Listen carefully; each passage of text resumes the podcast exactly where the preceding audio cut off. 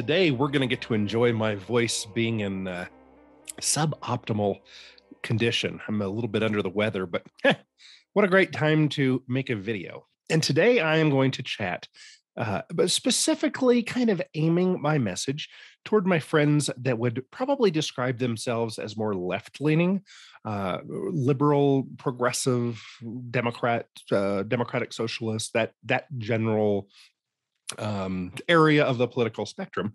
And I'm I'm going to try to explain, and I'm not. I don't know how good I am at this because I I so frequently speak with people who are on the conservative uh, spectrum, and I, I, spend a lot of time, uh, even though they are so far opposed to what I uh, believe, I, I, spend a lot of time conversing with people on that side, and then I spend time conversing with a lot of libertarians, which are much closer the the capital L libertarians which when I say capital L, that means members of the Libertarian Party or supporters of the Libertarian political party.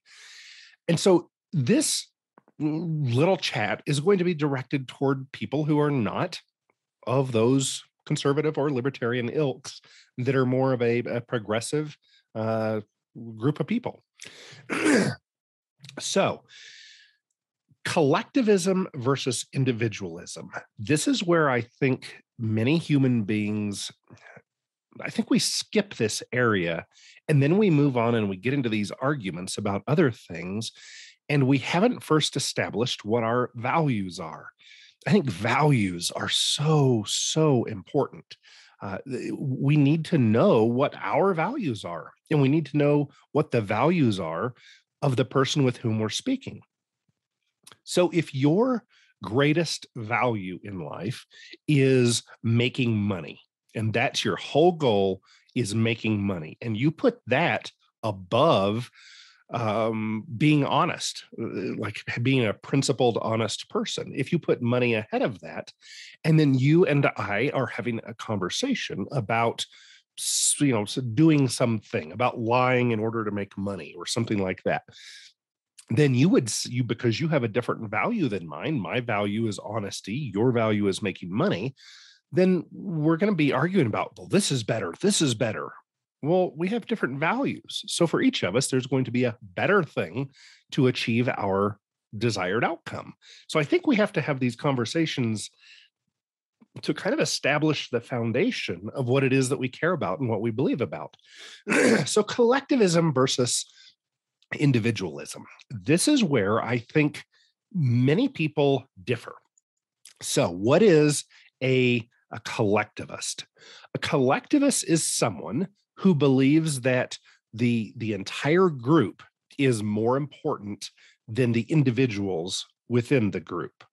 So, this is someone who would say that um, I don't know if the if the whole tribe is going to starve to death, then and one person could die in order to save the whole tribe, then that one person should be willing to die and everyone else should be willing to kill them in order to get this tribe uh, to be able to survive.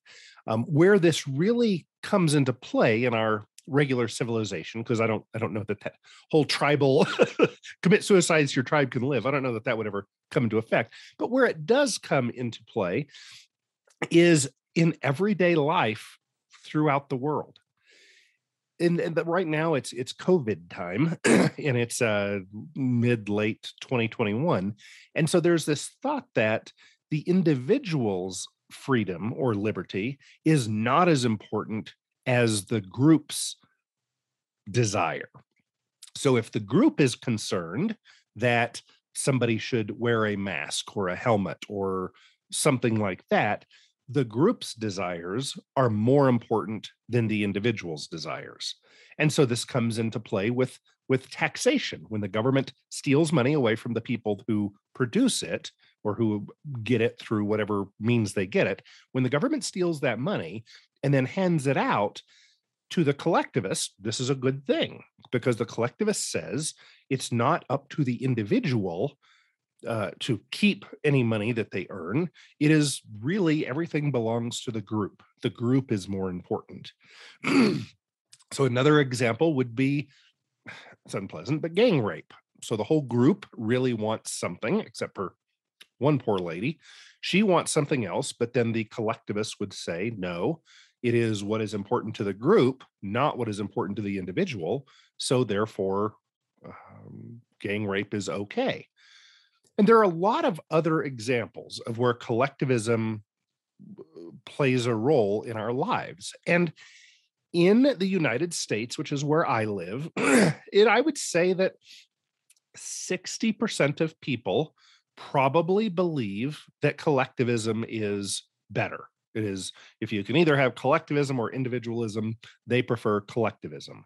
And these are mainly people who live in large cities, who have attended large public universities or any any part of the the university or what what's called the cathedral. Have you heard this term? Uh, it's evidently the the educational system and the media system and they kind of play off of each other. And and so this would be any of the big colleges any of the the corporate press uh, they're kind of all one big movement. And and it is more of a left leaning liberal movement. And so people who are in in that group and who attend those the colleges that uh, preach that message 60ish percent of human beings would probably in a poll say that they prefer collectivism to individualism in the united states. So what is individualism? Well as as we're kind of figuring out it's probably close to the opposite of collectivism. And individualism is the idea that the individual is of utmost importance and that individual should pursue their happiness and so long as they are doing so without initiating violence against other people it is just fine for an individual to try to have way more money than the next individual or way more friends or way more whatever it is they want it's up to them what they want to do and the individual is more important than the group now, some individuals, I think I would consider myself to be one of these. I enjoy watching the group thrive and have fun. So I will give of my time and energy and purse to help the portions of the community, the collective that I want to help. And, and that's not something that individualism is opposed to. It's just that's the individual's goal or their higher highest purpose is the individual. That's the highest thing for an individualist.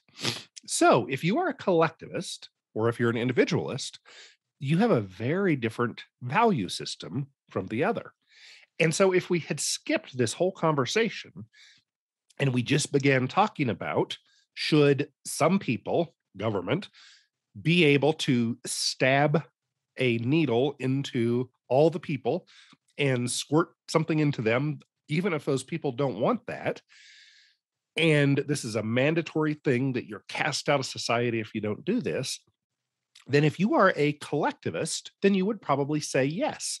An individual's rights, just like the rape victim or the person who earned money or, or the farmer who had put up a lot of hay, that hay doesn't belong to that farmer. It belongs to the whole community just because that particular farmer planted it and cultivated it and harvested it and stacked it and covered it doesn't mean that it belongs to that one farmer. It belongs to the whole commune. So it would depend on what your position is collectivism versus individualism. Now, the individualist would say, well, no, it's my body, it's my choice. And nobody can tell me what I put into my body or what I do with my body as long as I'm not initiating violence against others and so this is a a foundational thing that I think it's worth thinking about a lot in deciding where do you stand. And and you can change as you get more information. As I get more information, I, I I'll change. I remember years ago I was leaning more collectivist. And then I was given this book. I think I was 18 years old or so, 18 or 19, and I was given this book and I read a thick book but just very good one. And I read it 1100 pages, I think, something like that.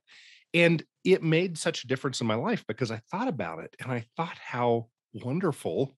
I'm not going to tell you which it was, individualism or collectivism, but how wonderful this one side was. And I've exposed myself to good arguments from both sides with an open mind. And I've come down on one side of the the, the, the thought, the topic. And I'm curious what you believe about this, which side you come down on. Do you think that the individual is higher or is the group higher? I look forward to seeing your comments below. Thanks for paying attention and listening and thinking.